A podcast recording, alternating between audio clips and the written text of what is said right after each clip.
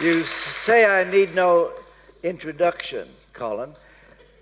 Do you know the difference between an Englishman and a Scotsman and a Welshman and an Irishman?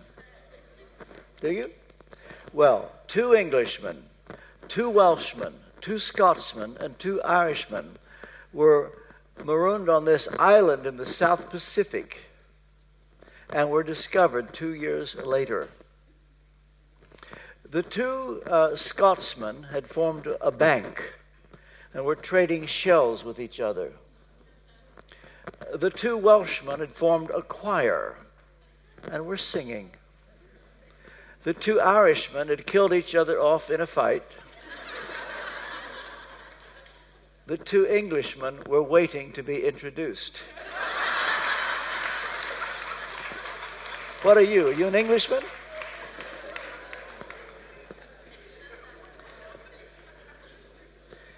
It's wonderful, wonderful to be here. And uh, time goes by so quickly. I'm curious. It's important that I know how many of you were here this morning. Okay, hands down. How many were not here this morning? Just about the same. What I want to do is continue with what I said this morning. Uh, I think for those who were not here, I will sort of take five minutes to bring you up to where we were, and because I don't want to bore those who were here. It wouldn't be fair to you. Let me read two passages of Scripture. The first is Matthew chapter twenty-five. Matthew chapter twenty-five. And I'll read verses five and six. Matthew twenty-five, verse five says, "The bridegroom was a long time in coming, and they all became drowsy and fell asleep. At midnight," and this is a word that really should be translated "in the middle of the night," "the cry rang out, 'Here's the bridegroom, come out to meet him.' Then all the virgins woke up and trimmed their lamps." And now another verse is in Luke chapter twelve. If you turn over to Luke chapter twelve, and I'll start at verse thirty. Luke twelve thirty-five. "Be dressed, ready for service, and keep your lamps burning, like men waiting for their master to return from a wedding banquet, so that when he comes and knocks, they can immediately open the door for him." May God be pleased to bless the reading and the preaching of this His most holy and infallible word. Brief word of prayer. Heavenly Father, I pray for the sprinkling of the blood of Jesus by your Spirit to be upon every person present, that their perception of what I say will be received as you intend, and upon my tongue that I'll be cleansed, my heart that I'll be cleansed, that I might be your transparent vehicle to convey everything you once said, nothing you don't once said. And I pray that this will be a moment that changes lives, that gives us the clarification of your word that we need, and a word that brings great honor and glory to your name. I pray in Jesus' name. Amen. We've seen this morning that in the very last days, just before Jesus comes the second time, that the church would be asleep. And Jesus said the church would be like ten virgins. Five were wise, five were foolish. And the wise took oil with them in their lamps. The foolish did not. And the bridegroom didn't come as soon as they expected. Now, in the ancient Middle Eastern Oriental wedding, uh, it was a different kind of wedding than we have today. It was not in a church or a registry office. The groom would go to the bride's house, get her, and bring her back to his house. And uh, the wedding festivities could last seven days. And the bride never knew for sure when he was going to come. And uh, there were ten ladies in this case, ten virgins, but what would be done in an Oriental wedding, there'd be several unmarried ladies that would accompany the bride. And because they didn't know when it would come, their lamps would be filled with oil, which provided the uh, illumination to see. Because sometimes, believe it or not, strange as this may seem, the groom would come in the middle of the night to get her. So it was the duty of these to keep their lamps trimmed, and that there'd always be enough oil, and they would never be without light. Well, Jesus said in the very last days, the church would be asleep, and it would be like five wise, five foolish virgins. And the foolish, as I said, took no oil. Well, then came the cry. And as it turns out, Jesus said, it would be in the middle of the night. Now, this is not twelve o'clock midnight. This is just in the middle of the night when everyone was in a deep sleep. And that the church would be asleep. Wise and foolish. This is the thing. Not just the foolish. The wise and the foolish. And this being the case, I have got to say to myself, I'm not excluded. Who am I to say, well, I'm not asleep. I am wise. My lamp is trimmed. I don't think any of us could be so uh, self-righteous as to make the claim that we're not asleep, since Jesus said the whole church would be asleep. And I have to say that must mean me. And I'd like to think it's not me. But I dare say, when this cry comes, I will be awakened and I will see that I was asleep in a way I did not know possible. And the thing about being asleep is you don't know you were asleep until you wake up. And you realize you were asleep, and sometimes you're horrified. I didn't, didn't realize I was asleep. And I think that's the way it's going to be. Now, when a person is asleep, he or she does things they wouldn't do awake. Your dreams. You do things in your dreams you wouldn't do if you were awake. And that is what has happened in our day. When the church is asleep and we just don't let things bother us, we say, yeah, it's really, these are awful times, aren't they? Oh, yeah.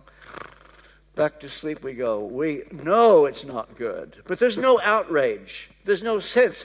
What is going on? What will it take? And we just continue to think, well, I know, these are bad times. But what Jesus said is that there will be a cry. Now, here's the thing. There is a time lapse between the moment of the cry, here's the bridegroom, and the time when Jesus actually comes. And so I don't know whether we're talking about days, months, or a year or two, but I'm certain of this, that there will be an awakening of the church prior to the second coming of Jesus. Now, I said also this morning that this cry will take place when the Word and the Spirit come together. This is not to say that uh, Kensington Temple does not have the Word and the Spirit, because I would say uh, this is as good an example as one is going to find, where the Word and the Spirit is preached, uh, centered on, focused on. But when this particular culmination takes place, when, as I put it this morning, Isaac is born, something that's far greater than anything that's ever been seen, it will result in a cry that will go right around the world in the same way that nine eleven was known immediately. It went right around the world. That is what will happen when this cry comes and the Word and the Spirit come together. Now, there's two things that I want to focus on this evening. The first is, what will it be like when the church is awakened? Now we know wise and foolish were awakened. The problem is the foolish were not able to enjoy what should have been the greatest celebration ever. A marriage. We saw one yesterday. It was a time of celebration. Everybody was happy. And what is being described both in Luke and in Matthew is a time when everybody is so happy, so thrilled. And we all want to be right in the middle of it. So imagine a time when the Holy Spirit comes down in power. Wouldn't you like to have been present on the day of Pentecost? Now, what we have in Acts chapter two, in my opinion, is just a tiny glimpse of all that was going on. For example, when they were laughed at, and, and, and the Jews said, the trouble with these one hundred twenty people, they've got a hold of some new wine, accused them of being drunk. And Peter had to stand up and say, look, couldn't be that. The pubs aren't even open. And it's only the third hour of the day. Why do you suppose they were accused of being drunk? It is thought by some that when they were speaking in other tongues, they thought they were drunk. I want you to know that when they spoke in other tongues, everybody who heard them heard in their own language. They weren't laughing at that. They weren't laughing at that at all. In fact, that was one of the things that gripped everybody. They thought, what is going on here? Here's a person who's speaking Aramaic, but I can hear it in Greek. Here's a person speaking Aramaic, but I come from another part of the Mediterranean. How on earth could I hear this? It was a miracle of the Holy Spirit. They weren't laughing at that. I believe that in the reason that Paul says, be not drunk with wine, but be filled with the Spirit, is because wine can make you drunk, and so can the Spirit in a different way. And when the Holy Spirit comes on some, they fall, they laugh their heads off, and it makes people think they are drunk. I've actually seen this with my, with my own eyes, when people were filled with the Holy Spirit, and they seemed like they were drunk. Now, that's not always a good testimony, because sometimes outsiders don't get it, and don't think this is very funny and wonder what is going on. But I can tell you that is partly what was going on with some on the day of Pentecost. But we just have a little tiny glimpse. And I'm sure that Peter was preaching, others were witnessing, and everything was happening, and they'd never seen anything like it. The cry in the middle of the night will be a repeat, if not greater, than what was done at Pentecost, because that was localized there in Jerusalem. What is coming next? It's going to go everywhere. It's going to cross geographical lines. It's going to cross denominational lines. It'll cross cultural barriers, geographical, religious. It will spread, and I predict that there will be a revival among Muslims. It will be a lifting of the blindness upon the Jews. And when we talk about word and spirit, we're talking about, first of all, a clarification of the gospel. This is the thing. The gospel, speaking generally, has passed behind a cloud. Wherever I go in the world and I preach the gospel, I'm shocked to discover how this is new to so many people. They said, would you explain that again? And it is the simple gospel. It is passed behind a cloud. And it will be a clarification of the gospel, justification by faith alone. It was the teaching that turned the world upside down in Martin Luther's day, in Calvin's day, the Great Reformation. And then, in the seventeenth century, it passed behind a cloud, whereas in the sixteenth century, it turned the world upside down and people were set free. In the seventeenth century, you had those who taught, well, yes, you're justified by faith, but how do you know you have faith? And they began to think, if you don't do this, you don't do that, and you do this, that's how you know you have faith. And as a result, everybody began to check their spiritual pulses and think, well, I think I'm saved. because I do this and I do that. And the glow and the glory of justification by faith alone had now diminished. And there needed to be another kind of reformation. But when the Spirit comes down, it will be a clarification of the gospel. And here's what happens. It's the Holy Spirit who gives insight. Now, you take this Bible. Are you aware that the Holy Spirit is the author of it? Holy men of old wrote as they were moved by the Holy Spirit. Every word is God-breathed. And so if you want to understand the Bible, you have to get on good terms with the author. And the Holy Spirit wrote it. And you need to have the kind of relationship with the Holy Spirit that will enable you to understand the Word. Uh, we were talking maybe thirty minutes ago. Uh, they asked me, how do I prepare my sermons? Or how I used to prepare them when I was at Westminster Chapel. I can't say I do it that way now because uh, uh, I don't have the need to have to preach four new sermons a week. Uh, but in, in those days, I started my Sunday morning sermon preparation on Monday morning. And what was important for me is that I had a relationship with God whereby I would hear God speak. And so when I would read a passage, if I was preaching through the book of James, we went through James, we went through Galatians, we went through Hebrews. We were ten and a half years in Hebrews. We were nine years in First Corinthians and Second Corinthians. And what I would do is not look at commentaries, because if I did, I would just repeat what they said. And I would ask God to show me something I'd never seen, so that it would be fresh to me. Now, there's only way that, one way that can happen, and that is that the Holy Spirit, the dove on me, rested ungrieved. Let me explain what I mean.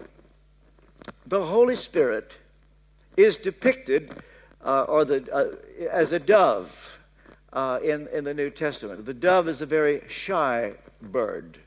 Uh, did you know doves and pigeons are in the same family? Uh, but uh, they're different. You can train a pigeon, but you can't train a dove. Pigeons are boisterous. Doves are gentle. Pigeons are belligerent. Doves are loving. And I could go on and on, the differences between them. The dove is a symbol of the Holy Spirit. The pigeon, a symbol of the counterfeit spirit.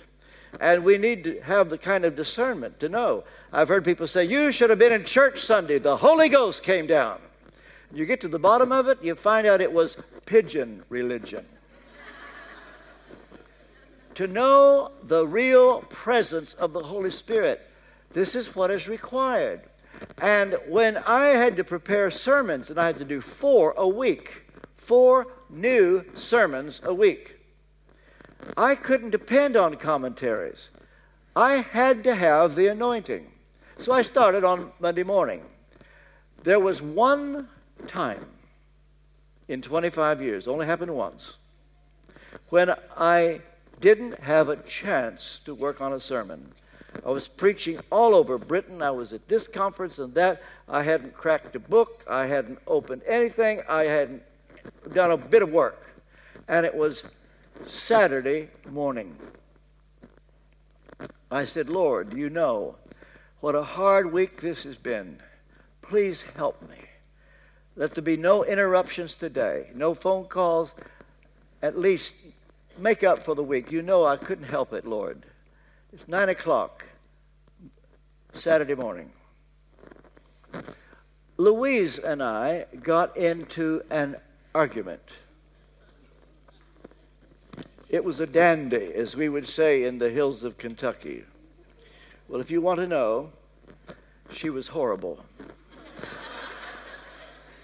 Yeah. I slammed the door, went to my desk, put the Bible down. Said, now, Lord, show me something. Jesus. help me. Deal with that woman. Blank sheet of paper, eleven o'clock. Lord, please help me. Please help me. twelve o'clock, nothing. one o'clock, nothing. Blank sheet of paper, pen, open Bible. two o'clock, I was in a state. Lord, please, you have to help me. Everything I say tomorrow is going to be tape recorded. It'll go right around the world. You've got to help me. Silence, except a faint voice said, really? Three o'clock, four o'clock. You see, I was waiting for her. I went into the kitchen. I can see her now standing there. She was tearful. I said, honey, it's all my fault, and I'm so sorry. She said, well, it's not all your fault. It's partly my fault. I said, no, it's all my fault, and I'm so sorry. We kissed. We hugged. I went back to the same desk, same blank sheet of paper, same Bible, and I promise you, in forty-five minutes, I had everything I needed for Sunday morning. Why? The dove came down. You see, he will not bend the rules for any of us. And when we have in Luke, be dressed, ready for service, keep your lamps burning. What keeps a lamp burning? It's the oil. The lamp is the word. David said so. Your word is a lamp. But the burning comes from the oil. That's the Holy Spirit. And the Holy Spirit is a person who can be grieved. In fact, said Paul, Ephesians four thirty, grieve not the Holy Spirit of God. The word grieve comes from a Greek word that means get your feelings hurt. So the Holy Spirit can get his feelings hurt. He's very sensitive. I've written a book called Sensitivity of the Spirit. It's not sensitivity to the Spirit. It's sensitivity of the Spirit. You need to know this about the Holy Spirit. He is a person. He is so sensitive. You say, well, he ought not be like that. I'm sorry. It's the only Holy Spirit you've got. So get over it and get to know his ways. And as you get to know his ways, you begin to see how he's not going to adjust to you. You adjust to him.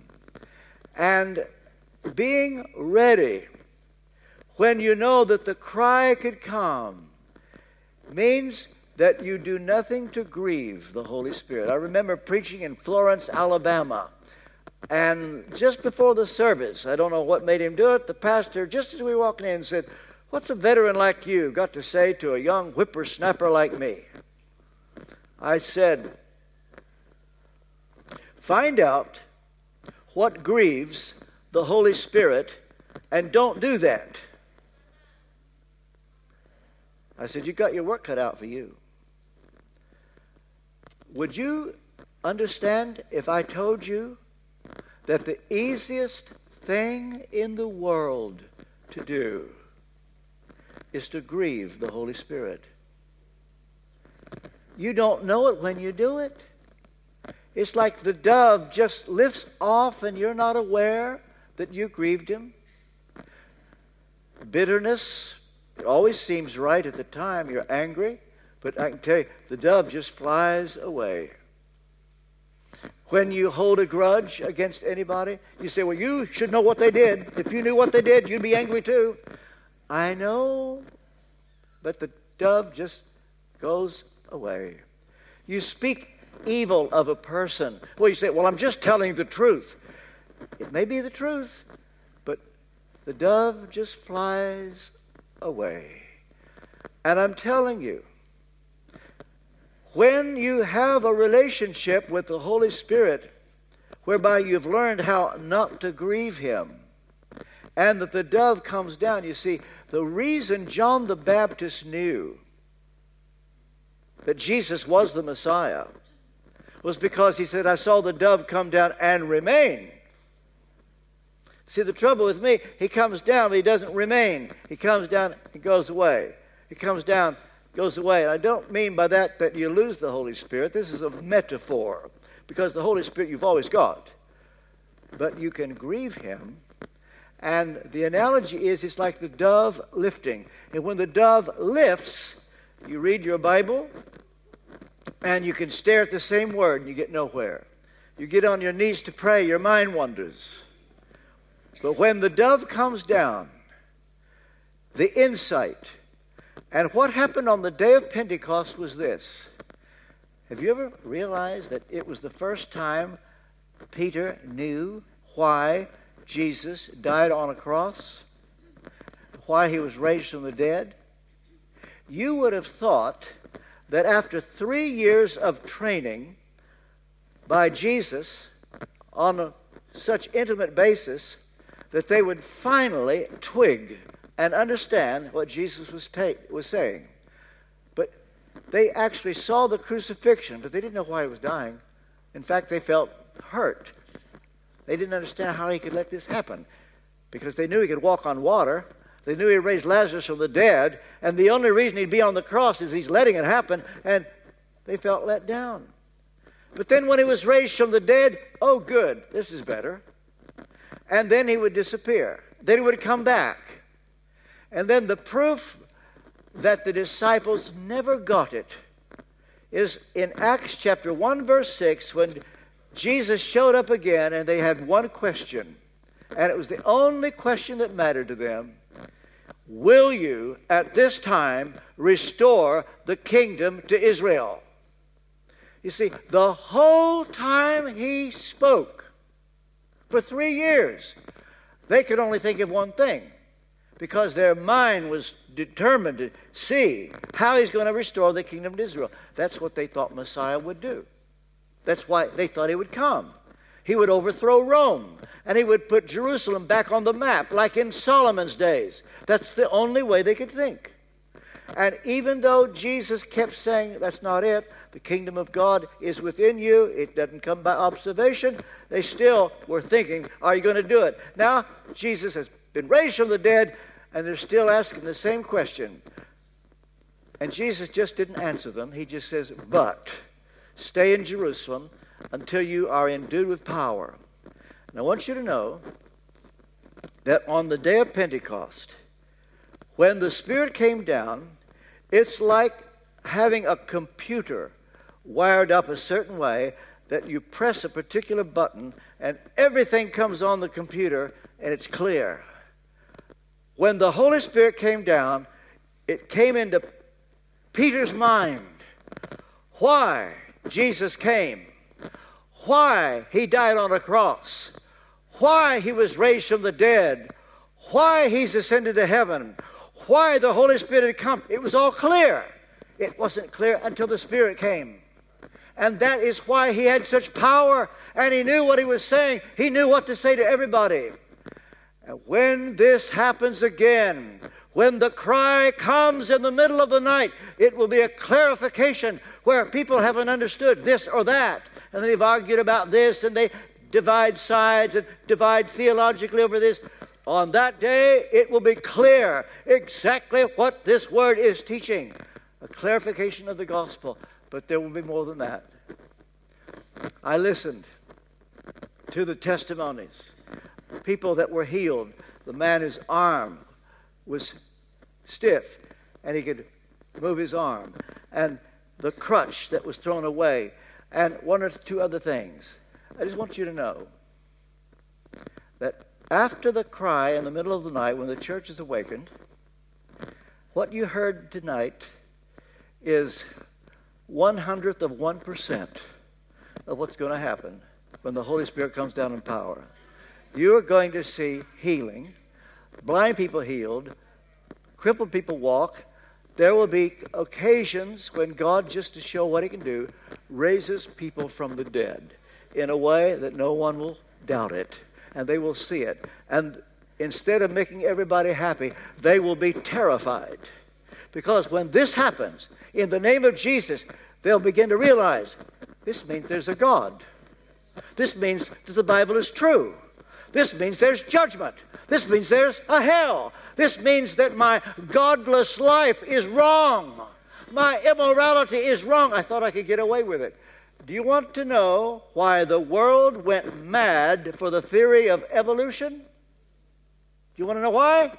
Because they knew now they could have their sexual immorality and not be bothered about it, because if evolution is true, there's no God. They don't have to worry about it.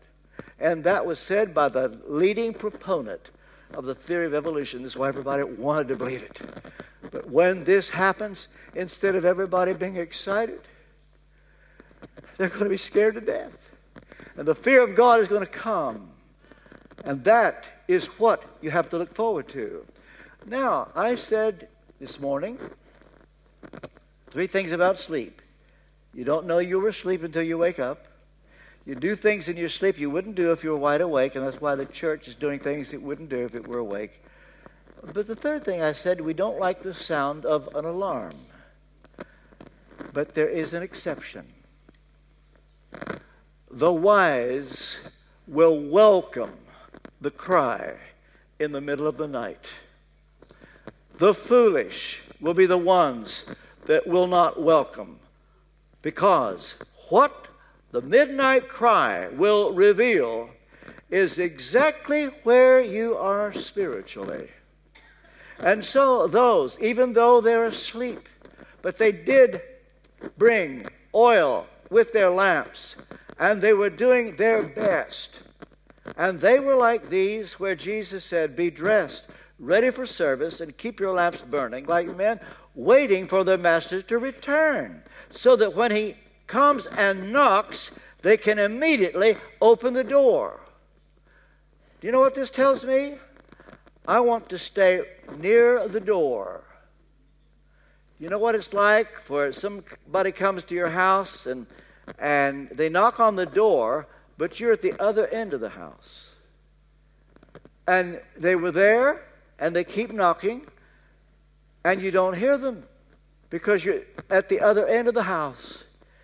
Jesus said, be dressed, ready for service, and keep your lamps burning. That means the Holy Spirit. Don't grieve him. Don't point your finger at people. Don't hold grudges. Don't shout and raise your voice trying to make your point, defending yourself. But the lamp is burning. The dove has come down. And you are where you can hear the knock. So when the knock comes, you immediately open the door. The only way you can open it immediately is that you're near the door. And that means that you are ready. You are ready and you are expectant. What I would like to leave with you on this visit to London is that there might be an expectancy. And that you might say every day, could it be today? You see, if you're ready for the cry in the middle of the night, you will be ready for the second coming. You don't need to worry about being ready for the second coming. If you're ready for the cry in the middle of the night, you'll be ready for it, and you will be in that era. And as I say, I don't know how long it will last, but it will be the most wonderful era ever, where the Spirit of God floods the wise of the church, and they become the evangelists. They go all over the world. The trouble is with the foolish, they're going to realize that they had not been walking in the light. They're going to realize that they had not taken oil. They're going to realize that they held their grudges, wouldn't forgive, didn't bother them. They didn't worry if they did things that maybe aren't very nice, but it's okay, we're all sinners. And they live like that. And now the cry comes, and they realize they don't have oil, and they're going to come running, say, please help me, pray for me. I'm sorry, I haven't been what I ought to be. And the wise will say, I don't know what to say. I've just got enough for myself. And so the wise will be the ones to enjoy this great moment when it comes, when the Holy Spirit comes, and you will have the privilege of leading Muslims to Christ, because the Spirit that will enable you to speak will be working on them. You'll see the Buddhists. You'll see the Shintoists from Japan. You'll see them from every religion and from every nationality, because it's a time when Jesus Christ will be seen as Lord, and all shall bow before him. And from the throne of God, he will exercise his power, and there will be healing, there will be signs, there will be wonders, parallel with this gospel. And the question is, are you ready for this? If the alarm came now, would you say, oh, good? You see, the wise people will welcome the wake-up call. Let me just put it this way. If there was something that wasn't right with you in the eyes of God, wouldn't you want to know it? If there is anything in my life that grieves the Holy Spirit, I want to know it. I want him to tell me. And so if I get a wake-up call, I say, oh, thank you. Sometimes the Holy Spirit will show me things about myself that aren't very nice. And I think, Lord, why have you just now shown that to me? But I think, at least you showed me, and I'm thankful. I want to know. I want to get it right, and I want to be ready, because at any moment. Now, we saw earlier today how the Smith-Wigglesworth prophecy paralleled exactly what we've taught in other ways about Isaac coming, and that it has to be coming very, very soon. If Smith-Wigglesworth has got it right, it's got to be very, very soon. You may ask, how is it, R T, here you are seventy-seven years old, and you think you're going to be around to see this? And I admit that uh, that's a little bit of a bold statement. And what if I'm wrong? And I die. And I go to heaven. And they say, well, R T said he was going to be alive. I would like for you to play this tape, because I just want you to know, if I don't see it, it's coming. It's still coming. It is coming. It'll be the greatest move of the Holy Spirit since Pentecost, and will precede the second coming of Jesus. If you're ready for the cry in the middle of the night, you'll be ready for the coming of Jesus. You see, you won't need to be afraid. There's nothing to be afraid of if you're walking in the light. And so that when the midnight cry comes, you want to know. And if you're awakened and you've been walking in the light, then you welcome this. Let me ask you, does it bother you if you grieve the Holy Spirit? Does it bother you when you know that if you had totally forgiven those people, the dove would come down and you could understand the Bible? You know, people say, how is it that you understand the Bible? Some people say, how come you've written all these books? They think it's my brain. They think it's my education. I have to tell you something. It's not. It is not. Do you know that the Holy Spirit is able to take somebody here who hasn't got O-levels? And because this is his word, and you're on good terms with the Holy Spirit who wrote this word, he will show you things that P H Ds haven't even thought about. He will show you things that people in the ministry never saw. Because it's the Holy Spirit. It's the anointing. And this is why you don't want to be like the foolish virgin that took no oil. And they weren't ready. And so I'm asking to you this question. Do you know what it is when the dove is grieved and begins to fly away? A British couple were sent by their missionaries to Israel. And they were to be missionaries. And a few weeks after they moved into their house, the home in which they were given to live, they found out that a dove had come to live in the eave of the roof of their house. And they were so excited. It was kind of like a, a seal of God on their being in Israel. But they noticed that every time they would slam a door, the dove would fly away. Every time they would get into an argument with each other and start shouting, the dove would fly away. And one day Sandy said to Bernice, "How do you feel about the dove?"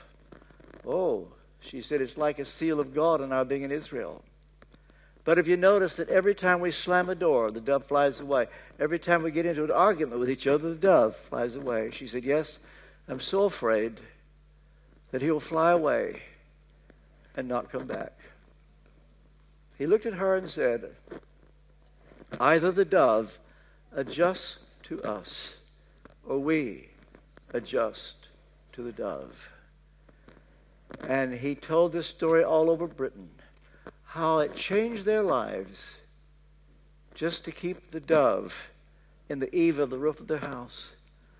Listen, the Holy Spirit is a thousand times more sensitive than that. He won't bend the rules for anyone, for a minister, for a church member. You've been a Christian fifty years. You think that gives you status? No, it doesn't.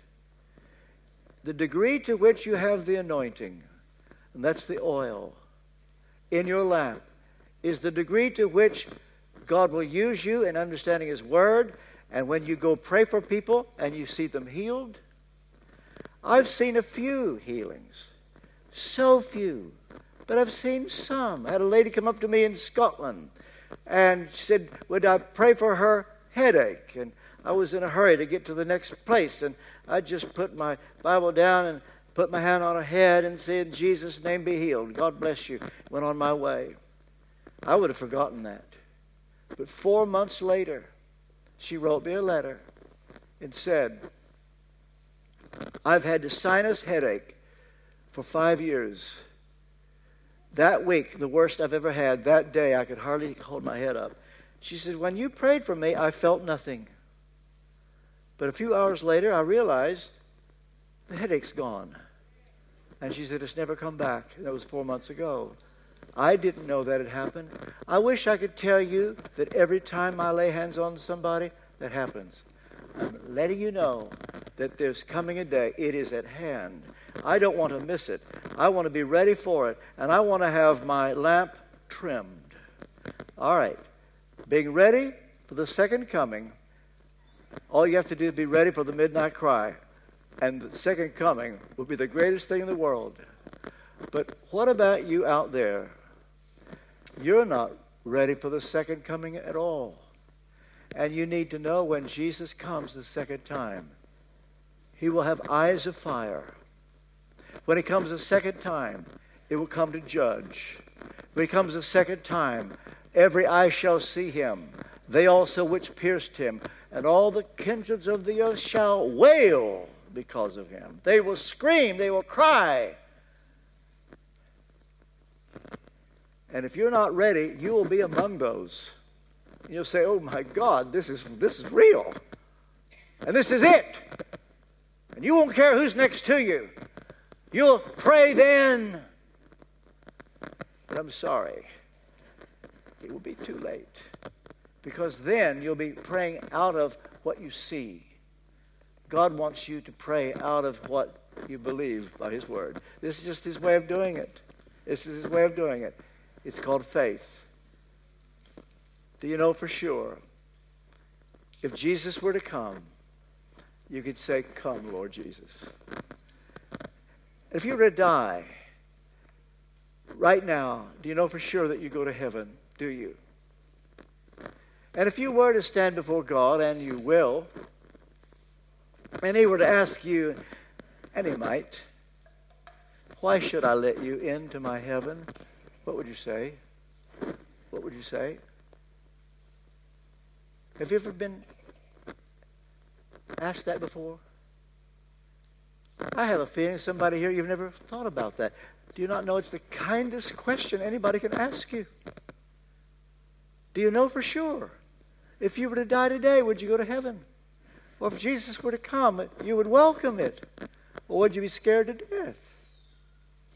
I can tell you how to know. But let me ask you, what would you say? And, you, and you're standing before God, and he says, why should I let you in? What would your answer be? Would you say, well, I, I, I've done my best? Would you say, I don't think I've been a bad person, as if that would make a difference? Do you know what? You can be a very good person. You could be an upright person. You pay your bills, you're moral, you do your best to be nice to everybody, and you're known as a very nice person. I want you to know that in the sight of God, he knows what you're really like, your thoughts, your words, your deeds. Our righteousness is as filthy rags in his sight, even if you're the best person here. You say, well, I, I, I've, I've done my very best. I believe you. But that's not the way you get to heaven. What would you say to God? If the thought of getting in or being ready is because you think it's something you've done to deserve it, I have to say with deepest respect, I wouldn't want to be in your shoes for anything in the world, anything. You say, well, what would you say, R T? Two words. Jesus died. That's it. That'll get me in. The blood of Jesus. That's how I get in.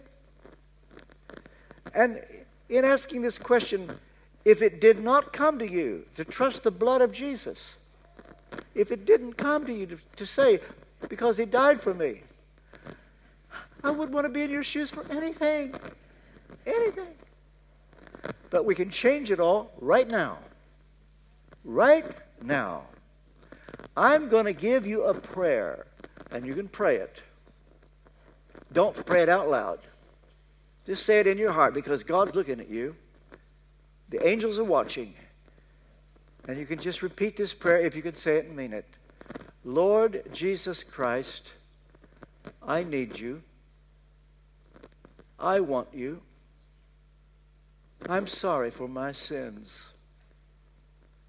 Wash my sins away by your blood. I welcome your Holy Spirit into my heart. As best as I know how, I give you my life. That's it. Did you pray that prayer? Did you? Question, are you ashamed that you prayed that prayer? Why do you ask, R T? Because Jesus said, if you're ashamed of me, I will be ashamed of you. I'm going to give you an opportunity to share with us that you prayed that prayer. In thirty seconds from now, if you prayed that prayer, I'm going to ask you to stand to your feet. You say, in front of all these people? Yes. Oh, it's kind of scary. Jesus said, if you're ashamed of me, I'll be ashamed of you. Because when Jesus comes, you won't care who's there. You'll be crying out. All I'm asking you to do now is stand in fifteen seconds. I'm not going to ask you to make a speech.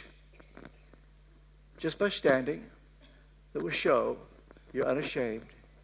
Five, four, three, two, one. If you prayed that prayer, stand to your feet. In the balcony, all over. Look, stay where you are. Anyone else? I'll wait ten seconds. Don't miss this moment. You that are standing, if you really meant it, go to the nearest aisle and come right down here to the front. I want to pray with you. Come quickly. Just move where you are.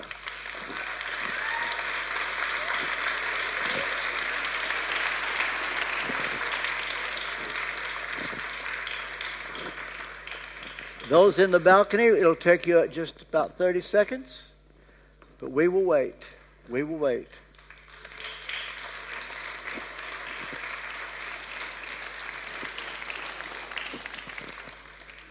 You know, I could have said, look, when you get home, you think about this. I would have done you no favor to do that. But Jesus said, if you confess me before men, that's what you've done it. You now have shown. And the others are now coming in from the balcony.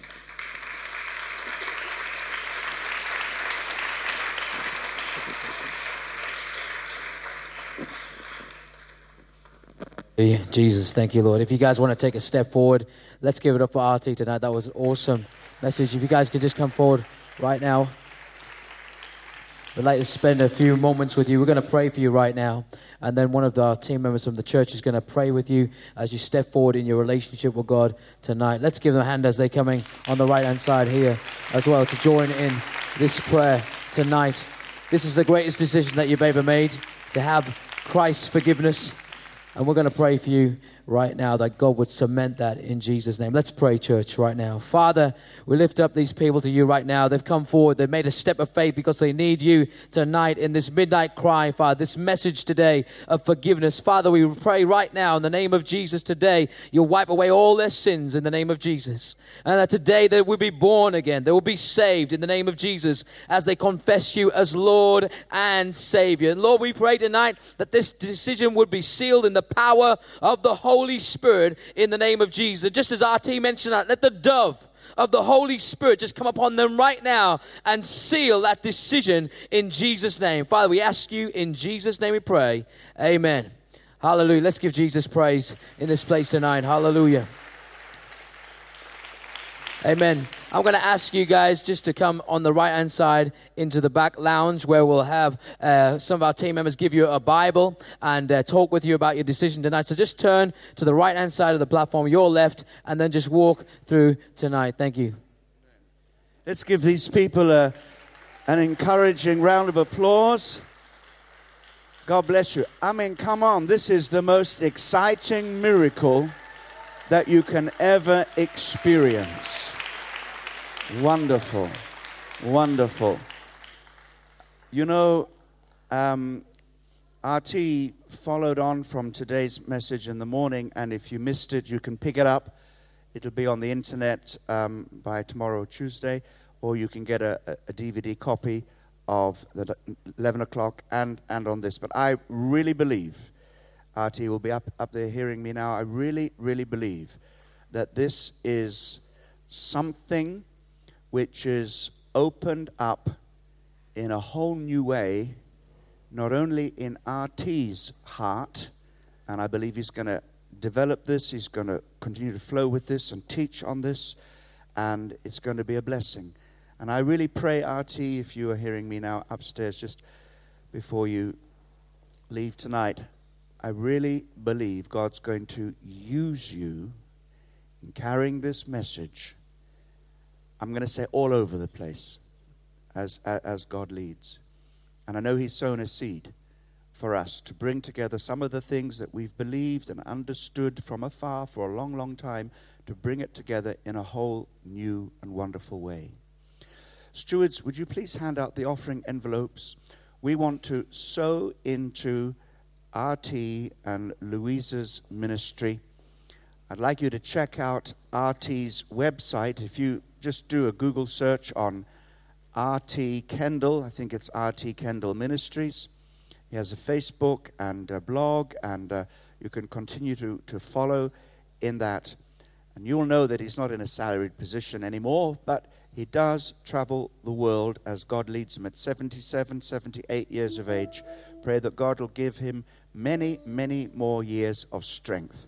So let us sow into that ministry. If you're writing checks, make them payable to K T. We'll sort it all out and just continue in that way. While you're preparing to do that, I want to make a few announcements and then let you know that we haven't quite finished our meeting tonight.